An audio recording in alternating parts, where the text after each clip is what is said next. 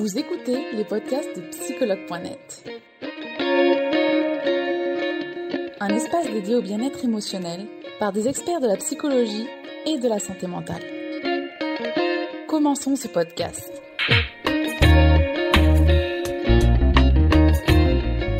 Bonjour Anne. Bonjour. Bienvenue sur psychologue.net. Merci d'avoir accepté de faire ce live sur l'hypersensibilité.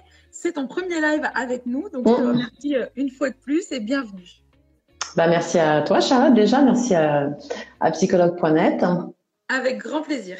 Alors, Anne, comme toujours, avant de commencer ce live, je vais te demander de te présenter, s'il te plaît. Alors, bah, moi, je suis euh, donc Anne Comment-Girard, je suis hypnothérapeute. J'ai découvert l'hypnose il y a à peu près une vingtaine d'années, mais je l'exerce maintenant depuis cinq ans par un chemin, un parcours un peu, euh, un peu personnel, euh, voilà, au fil euh, du temps. J'ai eu plusieurs, plusieurs métiers dans une seule vie. Et aujourd'hui, donc, je me suis spécialisée donc en hypnonatalité, les femmes enceintes, hein, la précocité, le transgénérationnel et l'hypersensibilité, puisqu'en fait, pour moi, il y a une espèce de, de, de fil conducteur dans tout ça y compris donc dans l'hypersensibilité, puisqu'on sait que euh, la plupart des enfants naissent hypersensibles. Et d'ailleurs, j'avais écrit d'ailleurs un, des premiers articles sur les babies que euh, que j'affectionne particulièrement. Voilà. D'accord, merci, euh, merci Anne pour toutes ces explications. J'espère que ça a permis de mieux cerner qui tu étais justement. Alors aujourd'hui, on va, on va traiter la thématique quelles sont les clés pour être heureux avec un partenaire hypersensible. Alors justement, Anne, quels sont les problèmes que l'on rencontre avec un partenaire hypersensible? Alors, la problématique que l'on va rencontrer avec un partenaire hypersensible, souvent, c'est si les deux dans le couple, les deux personnes ne le sont pas, justement. Hein. Alors après, moi, j'aime pas trop euh, être dans le clivage de dire que pour être heureux, il faut être avec un hypersensible si on est soi-même hypersensible. Je pense que ce serait important déjà de revenir un petit peu sur ce qu'est l'hypersensibilité, parce qu'on peut lui donner beaucoup de, beaucoup de, de noms. Euh, L'hypersensibilité, bah, c'est être hyper surtout sur les sensations, sur les cinq sens. Hein. On va avoir tendance à être euh, bah, euh, sensible euh, à la lumière, sensible, hypersensible, je dirais, d'un point de vue kinesthésique, il fait chaud, il fait froid, au visuel, à l'auditif également. Donc tous les sens sont vraiment exacerbés. On, est, on est bien souvent hypersensible, hein, d'accord? Il y a une espèce d'hérédité qui se fait. Aujourd'hui, scientifiquement parlant, on va dire que euh, majoritairement les enfants naissent hypersensibles, souvent de parents hypersensibles, mais aussi on sait que parfois cela peut venir aussi d'un traumatisme qu'on a eu dans, l'enfance et qui va faire que cette hypervigilance, hein, puisqu'en fait l'hypersensible est hypervigilant sur ses sens, euh, va avoir tendance à développer euh, cette hypersensibilité. Toujours est-il que lorsqu'on est enfant, l'hypersensibilité, elle est déjà présente. Hein. On va retrouver chez le bébé des caractéristiques, des bébés qui vont avoir tendance à pleurer euh, beaucoup plus souvent, non pas qu'ils sont plus sensibles, mais tout simplement parce qu'ils ont besoin d'être rassurés, ils ont besoin d'être euh, apaisés, hein, d'accord C'est des enfants qui ont euh, des sommeils qui sont un peu perturbés parce que l'hypersensible n'a pas vraiment besoin de beaucoup de sommeil aussi. Il a des sommeils qui sont très très compliqués pour certains à gérer. Euh, donc tout ça va faire qu'on va grandir et souvent on ne va pas être compris. Je dis aujourd'hui, sans clivage aucun, qu'il est plus simple d'être une femme hypersensible qu'un garçon hypersensible, forcément, parce que le cliché qu'on va mettre derrière l'hypersensibilité n'est pas le même.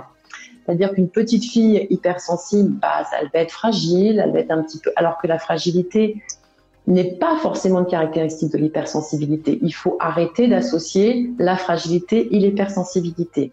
Heureusement, vous avez les hypersensibles qui sont effectivement des personnes très, très sûres, très stables et qui peuvent être, avoir une vraie force intérieure. Après, sur le petit garçon, bah, on va avoir tendance à dire qu'il est un petit peu chochotte, qu'il s'écoute un peu. Donc, c'est un peu compliqué. Donc, en fait, l'enfant hypersensible, pourquoi je reviens vraiment sur l'enfance? Parce que ça va construire votre relation amoureuse. On le sait, hein, vous avez déjà vu sur d'autres intervenantes, qui va vous dire qu'on construit sa vie amoureuse sur l'enfance qu'on a eue. Donc souvent, l'hypersensible a été en manque de, je dirais, de, alors non pas d'affection, on peut pas dire que c'est en manque d'affection, mais de rassurance, de réassurance sur qui il est. Donc les hypersensibles sont des gens qui manquent terriblement de confiance en eux, qui vont toujours se remettre en question. Donc si vous êtes avec un partenaire qui n'est pas hypersensible, eh ben c'est l'hypersensible qui constamment va se remettre en, cause en disant ah ça vient de moi, euh, je peux pas être aimé, de toute façon déjà j'ai la chance d'être avec euh, avec une personne qui m'aime, donc déjà je vais pas en demander plus. Donc c'est un peu la complexité lorsqu'on est en couple, c'est que l'autre ne va pas comprendre pourquoi cette personne manque toujours de confiance en elle, pourquoi cette personne a toujours besoin d'être réassurée, et on va avoir un dysfonctionnement. C'est-à-dire que l'hypersensible va souvent être un peu jaloux parce que forcément, comme il n'a pas confiance en, en lui. Hein, je rappelle que la jalousie, c'est quand on n'a pas confiance en soi, hein, qu'on pense qu'on qu'on manque de d'intérêt et qu'on ne répond pas à nos besoins, à nos attentes. Eh ben la jalousie va se mettre en place, d'accord? Il va y avoir euh, effectivement euh, de la dépendance affective souvent parce que déjà heureusement j'ai la chance d'être aimée, donc euh, j'ai envie de vous dire on va pas trop en demander non plus. Donc c'est un peu ce qu'on va rencontrer dans, dans, un, dans un couple qui n'est pas forcément équilibré sur l'hypersensibilité. D'accord. Alors justement, euh, Anne, est-ce qu'il y a un type de partenaire fait pour une personne hypersensible? Alors ça c'est pareil, on va pas dire qu'il y a un type, bien évidemment, si deux hypersensibles se retrouvent, bah, c'est génial parce que, alors c'est génial, oui et non, parce qu'après l'hypersensibilité n'est-elle pas la même pour les deux, donc il va y, a il va y a toujours avoir quelques problématiques, mais j'ai envie de vous dire que c'est comme tout un couple lambda, c'est-à-dire que c'est deux personnes qui vont se rencontrer. D'accord? Donc, souvent, l'hypersensible, parfois, alors je tiens à le dire quand même, mais attention, ce n'est pas forcément non plus quelque chose euh, de, de, de, sûr. Euh, l'hypersensible va être un très bon sujet pour euh, un partenaire manipulateur, voire même pervers narcissique. D'accord. On a d'ailleurs beaucoup de questions euh, sur ça, donc je pense que tu en auras après dans la seconde partie D'accord, avec grand plaisir. Effectivement, parce que je reprends, comme il n'a pas confiance en lui, comme il se remet tout le temps en, question, eh bien, la personne qui va en face, qui va être dans la manipulation, voire même vraiment dans les extrêmes pervers narcissiques, va très vite sentir cette fragilité chez l'autre. Donc au début, on écoute, on est attentif, et puis après, vous savez comment ça fonctionne, on retourne contre l'autre. Et donc, ces personnes qui n'ont absolument pas confiance en eux euh, vont s'enfermer dans leur manque de confiance et s'enfermer surtout euh, en disant, bah, de toute façon, je l'ai mérité parce qu'en fait, je, je, je veux rien d'autre. Hein, D'accord? Donc, euh, attention. Mais ça, on est dans des, dans des relations un peu extrêmes. Maintenant, ce qui est intéressant, c'est qu'est-ce qu'il faut pour être heureux en étant hypersensible avec quel partenaire? Bah, Je dirais que dans tous les couples, c'est l'échange, la discussion et franchement, encore une fois, l'écoute alors forcément, il va falloir composer parce que notre hypersensible, bah lui, comme il est hyper en tout, il va avoir tendance. Alors attention, je voudrais quand même revenir sur le fait que il peut y avoir deux catégories. J'aime pas mettre les gens dans des catégories. Je dis toujours que on peut pas rentrer dans toutes les cases et ce serait un peu dommage de stigmatiser comme ça. Mais on va avoir à peu près 40% de nos hypersensibles qui vont être introvertis, donc un peu renfermés sur eux-mêmes. Donc forcément que le partenaire d'un hypersensible introverti, euh, si lui, au contraire, il est très extraverti, il va pas comprendre que, son compagnon ou sa compagne ne souhaite pas sortir, a besoin de se ressourcer, n'aime pas trop effectivement des situations nouvelles qui les mettent dans des situations un peu angoissantes. On a quand même 30% qui sont eux extravertis, donc eux qui n'ont aucun souci en fait à être, euh, je dirais, dans le social, dans l'échange et puis dans le dans l'activité, mais ils auront toujours quand même ce besoin de se mettre en pause un moment pour se ressourcer. Car en fait, c'est tout l'isolement finalement, pardon Anne. Toujours. En fait, l'isolement qui n'est pas vraiment un isolement, attention. Hein. Je dirais plus que c'est aller chercher un lieu de ressources. D'accord? Il s'isole pas pour s'isoler, l'hypersensible. Lui, s'il pouvait, il resterait avec tout le monde. Sauf qu'il a besoin de cette bulle d'oxygène, cette bulle de ressources pour pouvoir aller mieux. Moi, j'ai toujours, j'aime bien utiliser cette image. C'est, euh, un peu le système des publicités qu'on voyait il y a très longtemps sur les piles. en fait, les piles d'un hypersensible, son énergie, elle va se décharger très rapidement. Il en a beaucoup, mais comme ça lui demande beaucoup, beaucoup d'efforts, il se décharge très rapidement. Donc, il faut un chargeur ultra rapide pour pouvoir remettre en, en route l'hypersensible. D'accord? Donc ça, c'est vraiment un point important. Après, c'est l'échange. Ne pas euh, avoir honte de ce qu'on est en tant qu'hypersensible, d'accord? C'est-à-dire de dire les choses. On n'en fait pas non plus, euh, je dirais, euh, un porte-drapeau. On n'est pas en train de dire, voilà, je suis hypersensible à tout bout de champ. Mais une fois qu'avec un, on sent que la personne avec qui on a rencontré, avec qui on a envie de faire un bout de chemin, peut-être une personne qui va avoir une place importante dans, dans le dans votre vie ou si vous êtes déjà en couple installé, c'est de poser les choses, c'est de dire les choses et d'expliquer vos besoins. D'accord.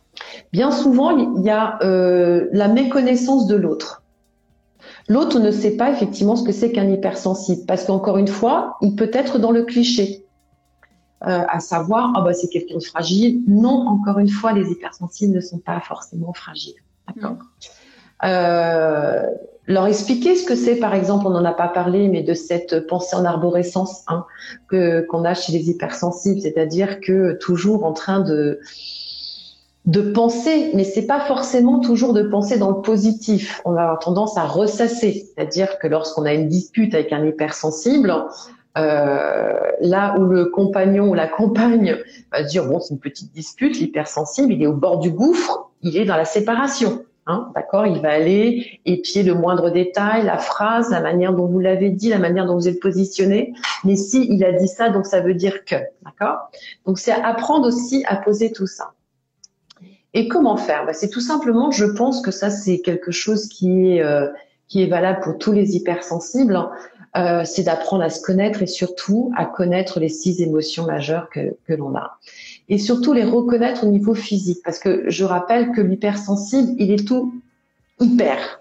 Donc, euh, alors, bien évidemment, il y a des, il y a des prédominances. Hein. On va avoir l'hypervisuel, l'hyperkinesthésique, l'hyperauditif. Il y a toujours un petit peu de tout ça. Donc, euh, une fois que vous connaissez, eh ben, c'est plus facile d'expliquer à son compagnon ou à sa compagne qui on est et comment on fonctionne. D'accord. D'accord. Et puis je dirais aussi qu'il faut que chacun fasse un pas vers l'autre, c'est-à-dire que l'hypersensible ne peut pas non plus tout le temps se cacher derrière cette hypersensibilité pour ne plus rien faire. D'accord. C'est trouver aussi euh, comment on peut euh, donner envie à son compagnon, à sa compagne hypersensible de faire les choses. Comment on peut lui donner Parce que l'hypersensible a envie de faire plein de choses, hein, d'accord Il n'est pas non plus, euh, il n'est pas forcément tout le temps enfermé. Euh, c'est d'écouter ses craintes et de d'essayer de lui apporter des réponses en lui disant bah écoute je t'oblige pas à essayer par exemple mais est-ce que tu crois que tu pourrais peut-être bah, venir voir ou peut-être euh, je sais pas moi euh, essayer de participer et que quand effectivement tu sens que ça va plus bah écoute ok tu as ton temps pour toi et ça c'est important aussi de, de donner envie mais surtout pour l'hypersensible, il faut avoir l'impression euh, d'être écouté, d'être entendu et d'être compris. D'accord. Alors justement, Anne, comment vivre avec une personne hypersensible sans la blesser et faire face à tant d'émotivité?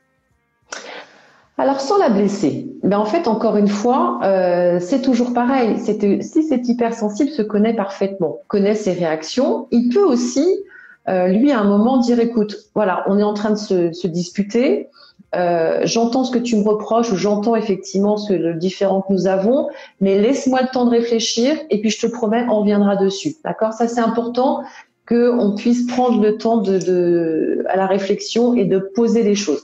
Parce que de toute manière, ça peut très vite partir en, en vrille. Hein, D'accord? Euh, Alors, comment on fait pour vivre avec un hypersensible? Bah, euh, Quand on ne l'est pas soi-même, je dirais c'est vraiment l'écoute, l'échange, euh, ne pas forcer les choses et toujours euh, se dire que l'hypersensible a aussi ce qu'on appelle ses, neurones miroirs. D'accord? Donc, pour juste resituer, je pense que on a déjà certainement plutôt évoqué ces, neurones miroirs. Le neurone miroir, c'est prouvé scientifiquement, l'hypersensible, on a beaucoup plus que les autres. Ça veut dire que tout ce qui est fait euh, en miroir, c'est les, neurones qui vont permettre dans la reproduction, dans l'apprentissage, d'accord? Euh, Chez l'hypersensible, comme c'est beaucoup plus euh, exacerbé, il va avoir tendance à cette empathie à se mettre à la place de. C'est-à-dire que avoir cette dissociation, il est plus celui qui regarde, il est celui qui vit.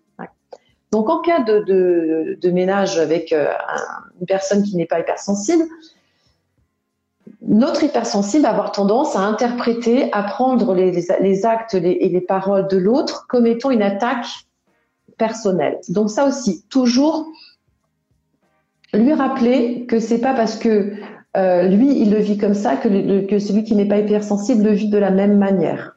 Toujours être dans le fait de rassurer, euh, toujours être euh, dans l'écoute mais ne pas aussi euh, s'empêcher de bousculer un hypersensible. gentiment, toujours, avec bienveillance. Hein. C'est pas de le bousculer en lui disant si tu es capable de, mais c'est toujours le faire sortir dans sa zone de confort et lui dire qu'on est là. D'accord. D'accord. Intéressant, euh, Anne, merci. Euh, c'est, je dirais, toutes les notions qu'il peut y avoir dans tous les couples, en fait, aussi.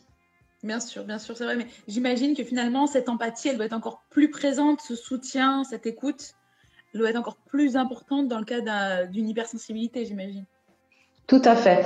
Et je dirais que euh, il faut même que le partenaire qui n'est pas euh, hypersensible n'hésite pas lui non plus à mettre un stop.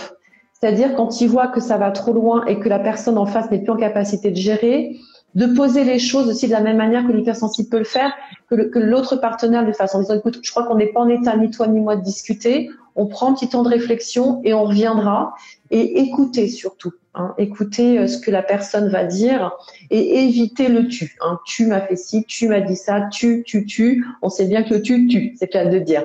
Donc, euh, essayez toujours de parler de ses sentiments, de ses ressentis et pas forcément d'être accusateur vis-à-vis de l'autre.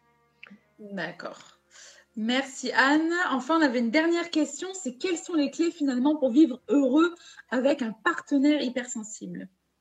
Alors, pour vivre heureux avec un partenaire hypersensible, bah, je dirais que c'est pour vivre heureux avec un partenaire tout simplement, c'est-à-dire de bien se connaître, de bien connaître l'autre, d'être dans l'échange, dans l'écoute et la bienveillance.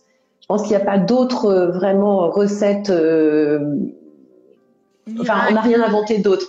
On pourra toujours, mais je pense que la, bien, la bienveillance, l'écoute, ne pas hésiter non plus à, à, dire effectivement quand les choses vont ou ne vont pas, mais euh, jamais dans le, dans le côté accusateur, d'accord? Et puis, euh, c'est plein de choses d'être avec un hypersensible. Hein. C'est aussi euh, ce côté qui peut être toujours insolite, qui peut toujours être. ils sont jamais là, on les attend. Ils sont, peuvent être surprenants. Ils n'aiment pas la routine. Alors certains aiment bien la routine, d'autres n'aiment pas la routine. Vous voyez, je pense que l'hypersensibilité, c'est bien de le connaître, c'est bien se connaître, c'est bien de connaître ses émotions mais je pense que c'est encore une fois, c'est quelque chose qui peut s'adapter à tous les couples en fait. Si tous les couples pouvaient être dans l'échange, tous les couples pouvaient être dans, l'écoute et la bienveillance. Donc non, ce n'est pas compliqué de vivre avec un hypersensible. Euh, c'est simplement une façon d'être euh, et, de, et de, de, comprendre un peu différente, s'adapter. Mais ce qu'on devrait faire dans tous les couples, d'accord? C'est juste être un petit peu plus précautionneux, être un peu plus à l'écoute. D'accord. Et j'imagine que parfois l'hypersensibilité peut mal se conjuguer avec un partenaire qui va du coup avoir du mal à montrer ses émotions, être plutôt dur, enfermé sur soi. J'imagine que là, finalement, le, bah, partenaire, euh, c'est plus difficile pour l'hypersensible de s'adapter ou même de rester sur le long terme, j'imagine. Alors oui, et encore, on a vu, hein, enfin, j'ai de couples que, j'ai pu recevoir, où euh, parfois il faut aussi se méfier hein, des, des, des, gens qui paraissent un peu durs, qui ne laissent pas aller à leurs émotions. Il se peut aussi qu'il y ait une certaine forme d'hypersensibilité derrière, mais qui a été complètement cloisonnée et cristallisée. Donc parfois d'être au contact aussi avec, pour ces personnes qui sont un peu jugées un peu dures ou euh, avec un émotionnel à, à, dire un peu plus bas, euh, c'est peut-être aussi une vraie ouverture pour eux de se dire ah au fait on peut fonctionner différemment, ah on peut aussi montrer ses sentiments sans passer pour quelqu'un de faible. Donc je pense que l'hypersensible peut aussi apporter par son son empathie, sa bienveillance, euh, un bien-être sur l'autre. Après, lorsque les différences sont vraiment trop ancrées et qu'il n'y a pas vraiment de, de, de je dirais, d'entente ou qu'on ne sent pas qu'il y a un fil conducteur, oui, bien évidemment, là, les couples vont aller à l'échec. Mais encore une fois, c'est les couples avec les hypersensibles et non hypersensibles, il n'y a pas plus de séparation dans les autres couples, d'accord? C'est euh, encore une fois s'écouter et s'entendre et se respecter surtout. D'accord. Merci, euh, merci Anne déjà pour tous ces conseils que tu as pu nous donner. On va regarder maintenant euh, les questions qui ont été posées donc tout au long du live. Alors, on a Aza qui nous dit comment je peux contrôler l'hypersensibilité? Eh bien, ça tout simplement en vous connaissant. C'est-à-dire que c'est la première chose que j'apprends moi lorsque les, gens viennent me voir. Euh, ça peut paraître très enfantin, mais si vous vous posez la question de savoir quels sont les six émotions qui, sont les nôtres, euh, enfin de l'être humain, et eh bien bien souvent on ne sait pas les citer et surtout on ne sait pas les gérer, mais encore plus on ne sait pas les reconnaître. Et alors comment faire pour contrôler l'hypersensibilité? Tout simplement en apprenant à vous connaître et à vous connecter à vos émotions. Euh, ça peut paraître très fastidieux, je vous assure que ça peut être très très simple. Simplement reconnaître euh, que lorsqu'on maîtrise ses émotions, qu'on les accueille, qu'on les accepte, ben, il est plus facile de les gérer. Et puis parfois, il ne faut pas coûte que coûte apprendre à gérer, je pense simplement, euh, par exemple, à la tristesse ou à la joie. Euh, ce sont des émotions effectivement qui sont aux antipodes l'une de l'autre, enfin qui sont très très très loin l'une de l'autre, et pourtant qui ont des, des, on peut pleurer de joie, on peut pleurer de tristesse. Bah, apprendre tout simplement que lorsque l'on pleure, c'est pas forcément de joie ou de tristesse, mais reconnaître ce que je peux ressentir lorsque je pleure de joie et que je pleure de tristesse. Je prends toujours cet exemple parce que c'est le plus simple. Oui. Effectivement, parce que ce sont deux émotions qui sont à l'opposé, qui pourtant ont des points communs. Donc en fait, c'est ça. Apprenez à vous contrôler, à, pardon, à contrôler son hypersensibilité. Bah, c'est apprendre à vous connaître, à vous respecter et puis surtout à vous aimer en fait. Merci, merci Anne pour ces conseils. Alors, on va regarder. Euh, alors, on a King qui nous dit Le pervers narcissique est-il un hypersensible? Eh ben non, absolument pas, parce qu'on sait que le pervers narcissique, malheureusement, il n'a absolument pas d'émotionnel. Hein. C'est une, pathologie, hein, le, pervers narcissique. Alors bien souvent, on, met en ce moment le pervers narcissique un peu à toutes les sauces. Il faut bien faire attention et différencier le pervers narcissique du manipulateur. Le manipulateur peut être un hypersensible, bien évidemment. Hein. D'ailleurs, je dirais que certains hypersensibles peuvent devenir manipulateurs à l'insu de leur plein gré, parce qu'en fait, ils ont tellement besoin d'être aimés, d'être d'être rassurés, ils vont toujours demander un peu plus. Mais attention, le pervers narcissique, c'est une vraie pathologie, Mais on sait effectivement parfois que que l'hypersensible peut être une très belle proie pour le pervers narcissique. Merci Anne. Alors, je vais commencer à remonter les aussi. Alors, Asia qui nous dit comment casser la routine d'un hypersensible sans être trop brutal? Ah, alors la routine, c'est effectivement, euh, là on est sur une hypersensible introverti, c'est-à-dire que c'est tout simplement un besoin d'être réassuré. Tant que je fais ce que, que j'ai l'habitude de faire dans le timing qui m'est donné et la façon dont j'ai l'habitude de faire, je ne suis pas bousculée, donc je ne suis pas en stress.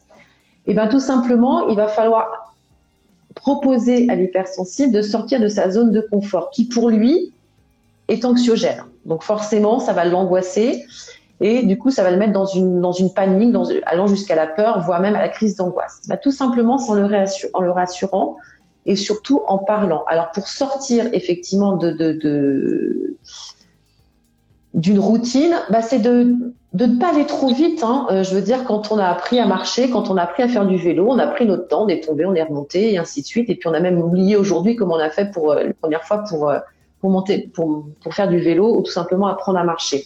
Et bien avec l'hypersensible, c'est pareil. Il faut lui soumettre, lui proposer, ne pas lui imposer, et surtout ne pas hésiter à discuter avec lui du bénéfice-risque. Qu'est-ce que ça va lui apporter? Qu'est-ce que cette nouvelle situation va changer Quelles sont ses plus grosses craintes et ne pas forcément vouloir à tout prix le rassurer, le laisser aussi prendre les risques parce que sinon on en fait des assistés. Ok? Donc euh, lui permettre à son rythme de sortir de sa zone de confort. Mm. Mais il y en a plein qui arrivent, hein, d'accord? Merci Anne. Alors on a aussi une autre question de Rio qui nous dit peut-on faire remarquer à la personne que sa réaction est peut-être due à cette hypersensibilité ou est-ce que c'est trop risqué? Ah non, bien sûr. Attention, hein. l'hypersensibilité, ce, ne sont pas des petites poupées de porcelaine, hein. ce, sont, euh, ce sont des êtres humains normalement constitués, certes avec un peu plus, avec un seuil d'anxiété, de peur, euh, d'angoisse certainement un petit peu plus basse et donc avec euh, ce facteur un peu plus élevé. Mais ce ne sont pas les personnes fragiles, je tiens à le redire encore. L'hypersensibilité ne fait pas de ces personnes-là des personnes fragiles mais sensible. La fragilité n'est pas la sensibilité, c'est deux choses différentes. Vous pouvez être fragile sans être hypersensible. Donc oui, vous avez tout à fait le droit de faire remarquer à la personne que c'est son hypersensibilité qui, qui, l'amène, qui la drive. Et peut-être justement trouver une solution Donc, qu'est-ce qu'on pourrait faire justement pour faire redescendre par exemple cette colère ou cet énervement ou cette tristesse, euh, d'accord? Et euh, on pense, on parle pas assez de la cohérence cardiaque qui effectivement le fait de respirer, tout simplement, et d'apprendre à respirer jusqu'à retrouver, je dirais, un petit peu de paix intérieure. D'accord? Mais bien évidemment, il ne faut pas mettre les hypersensibles sous cloche. D'accord, intéressant. Merci Anne. On a une autre question qui est revenue plusieurs fois, c'est si l'hypersensibilité et la dépendance affective avaient un lien. Oui, plus souvent bien évidemment, puisque c'est ce que je disais tout à l'heure, c'est euh, déjà que j'ai de la chance qu'il soit avec moi ou qu'elle soit avec moi. L'hypersensible va tendance à avoir du mal à quitter quelqu'un, d'accord? C'est-à-dire que euh, déjà par son empathie, mon Dieu, le mal que je vais lui faire, et puis surtout parce que comme il n'a pas confiance en lui, en disant oui, bon, peut-être que la situation me convient pas vraiment, mais bon, je vais m'y adapter. Donc euh, voilà, je vais, je vais quand même rester dans une situation qui ne qui ne me convient pas. Donc oui, effectivement, c'est un peu plus, euh, c'est un peu plus flagrant la dépendance affective chez les chez les hypersensibles. Mais encore une fois, ce n'est pas une fatalité et on peut se libérer de la dépendance affective. D'accord, merci. On a une question de Suzanne qui rejoint aussi celle-ci. C'est est-ce que l'hypersensible euh, ne, supporte, ne supporte pas d'être seul alors faux. Je dirais qu'encore une fois, vous avez des hypersensibles qui vont aimer être seuls, justement, parce qu'ils vont être face à eux-mêmes, ils vont se retrouver, il n'y aura pas de, stimuli extérieurs. Et puis vous en avez d'autres qui effectivement aiment quand même le contact social hein, de leur petit groupe. Euh, voilà. Non, non, ce n'est pas, euh, non, non, faut, faut pas non plus généraliser, absolument pas. D'accord. C'est pas le vieux loup solitaire. Hein. Ok. Euh, on a une question aussi de Laurine qui nous demande comment on peut faire le plein d'énergie quand on est hypersensible. Eh bien justement, en prenant le plus de temps pour soi. C'est-à-dire que euh, quand vous savez que vous allez être euh, éventuellement trop stimulé ou surstimulé, eh bien il va falloir accepter de prendre un temps pour vous. Et ça c'est pareil, quand on est en couple, on peut tout à fait le dire. Je donne un exemple, vous êtes vous avez été à un concert, donc on sait que les concerts pour les euh, pour les hypersensibles, bah, ce sont des lieux où euh, effectivement on est un peu stimulé aussi bien auditif que visuel et qu'une kinesthésique, hein, parce que là pour le coup on est bien souvent un peu serré. Euh, il faut simplement euh, apprendre euh, à dire, bah, ok, je viens au concert, mais par contre après, moi j'ai besoin de me trouver dans une pièce calme, pas forcément dans le noir, mais je vais avoir besoin de me ressourcer de manière à pouvoir recharger mes batteries. Alors comment on peut faire? Bah, C'est très simple, même simplement sur son lieu de travail. Hein. On prend cinq minutes, on ferme les yeux. Voilà, on essaye même éventuellement de, se mettre une petite musique, euh, je dirais, de relaxation, apprendre. Vous savez, vous avez des applications qui sont totalement gratuites, la cohérence cardiaque. Euh, en fait, c'est une gymnastique de l'inconscient, comment on se ressource. Hein. Faut pas hésiter au début, bah, c'est encore une fois, je reprends mon exemple du vélo. Au début, on tâtonne, on sait pas trop, et puis après, vous allez voir que au fur et à mesure où vous allez avoir ces petites bulles je dirais, de, de bien-être pour vous ressourcer, elles vont, vous allez vous réénergiser beaucoup plus rapidement. Parce qu'il suffit simplement de se mettre en, mettre en travail. C'est comme la méditation pour ceux qui méditent. Bah, au début, on a un petit peu de mal, puis au fur et à mesure, et ben, la méditation vient beaucoup plus, beaucoup plus facilement. Et ben là, c'est pareil. Quand vous allez trouver ce qui vous permet de vous recharger les batteries, alors ça peut être tout simplement euh, sur le temps de mini d'aller prendre quand il fait beau un petit sandwich et d'aller euh, dans un parc au bord de, en bord d'un fleuve euh, se ressourcer, ne serait-ce qu'un quart d'heure, 20 minutes. C'est simplement pour certains bah, de regarder le ciel, le ciel bleu, les oiseaux, d'écouter la mer. Il y a plein, il y a plein de moyens. Trouvez le vôtre. Vous avez forcément des choses que vous aimez faire. 5-10 minutes. Et s'il le faut le faire au début 5-6 fois par jour, vous le faites 5-6 fois par jour. Le sommeil, on sait aussi que les hypersensibles ont besoin de sommeil. Mais attention, c'est pareil, il faut arrêter de dire que pour euh, se ressourcer, il faut un certain nombre d'heures. Mm. En se connaissant soi-même, on est capable de savoir le nombre d'heures qu'on a besoin de dormir, de savoir de combien de temps, est-ce que c'est deux minutes, est-ce que c'est cinq minutes, est-ce que c'est dix minutes de bulle pour se réénergiser. À vous de trouver. Et, euh, et vous allez trouver très facilement. C'est très, simple, une fois qu'on vous l'a expliqué, ça, roule tout seul. D'accord. Merci, merci Anne pour ces précieux conseils. On va faire une dernière question de Soul qui nous dit comment faire pour ne jamais retourner vers une personne toxique qui aspire justement cette hypersensibilité. Eh ben, il n'y a pas d'autre choix malheureusement que de faire un travail sur soi-même. C'est-à-dire que quand on voit qu'on a tendance à toujours attirer le même type de compagnon ou de compagne, c'est qu'effectivement il y a un traumatisme lié. Alors traumatisme, on sait que c'est un terme générique. Le traumatisme de tout ça chacun est individuel. Mais que vraisemblablement à l'enfance il y a eu traumatisme ou lors de la petite enfance. Donc là, pour le coup, j'encourage la personne effectivement à faire un travail sur elle-même. Ce n'est pas forcément un travail de, de, de longue haleine. Hein. On part pas pour des mois ou des années. En tout cas, nous en hypnose, on est en hypnose en thérapie brève.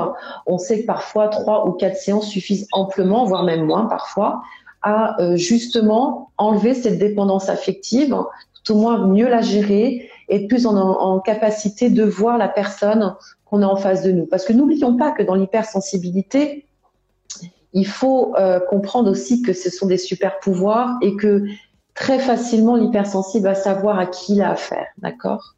Euh, Aujourd'hui, d'ailleurs, ça se développe de plus en plus dans les grandes entreprises. On a enfin compris quelles étaient la valeur ajoutée pour une entreprise d'avoir des hypersensibles, parce qu'on n'a pas parlé, mais en fait, souvent l'hypersensibilité va avec la douance. Alors, tous les tous les précoces ne sont pas hypersensibles, tous les hypersensibles ne sont pas précoces, mais ça va très très souvent ensemble. Donc, ce sont des vraies forces aussi. Faut moi, j'aime dire, surtout aux enfants qui viennent me voir avec leurs parents euh, dès tout petits, en disant Attends, tu as des super pouvoirs, quoi. faut juste que tu apprennes à t'en servir. Et eh ben, à l'âge adulte, c'est pareil. Donc, euh, on peut changer, on n'est pas obligé de subir effectivement toujours cette redondance de, de mauvais accompagnement, d'accord? Il faut simplement faire un travail sur soi et revenir à ce que je disais tout à l'heure, apprendre à se connaître. Super. Merci Anne pour tous ces clés et conseils que tu as pu nous donner aujourd'hui sur l'hypersensibilité. Bah, merci à vous. Euh, je ne sais pas si tu avais encore euh, quelque chose à rajouter, soit sur l'hypersensibilité, soit sur ton cabinet, quelque chose dont tu souhaites parler. Bah, sur l'hypersensibilité, je pense que, voilà, encore une fois, voyons ça comme vraiment des super pouvoirs. Alors c'est vrai que parfois c'est quand même très, très ennuyant à vivre au quotidien, mais une fois que vous avez dénoué un peu le mode de fonctionnement et comment savoir vous, y, enfin, vous y retrouvez, vous allez voir, c'est que du bonheur en fait, vraiment que du bonheur. Et sur le cabinet, bah oui, bah écoutez, je suis à votre, je suis à votre euh, écoute. Euh, je prends toujours du temps, même avant un premier rendez-vous, mais si c'est simplement pour une question, on peut échanger, on peut échanger par texto, on peut échanger par mail. Je, je voilà, je compte jamais mon temps là-dessus. Et juste vous dire, bah, de toute façon, que je reçois en visuel et en présentiel, donc sur deux lieux, Paris euh, principalement, mais aussi dans 78 dans les Yvelines mais que même par vision, ça fonctionne très bien. Bah, merci beaucoup d'avoir écouté. J'espère que j'ai été claire. C'était la première fois, donc moi aussi, je peux avoir un peu. très, très clair. Merci, merci beaucoup, euh, merci beaucoup Anne. Euh, bah, merci à vous tous. Je te souhaite une belle journée. Merci encore. À vous de même. Merci beaucoup. Au revoir.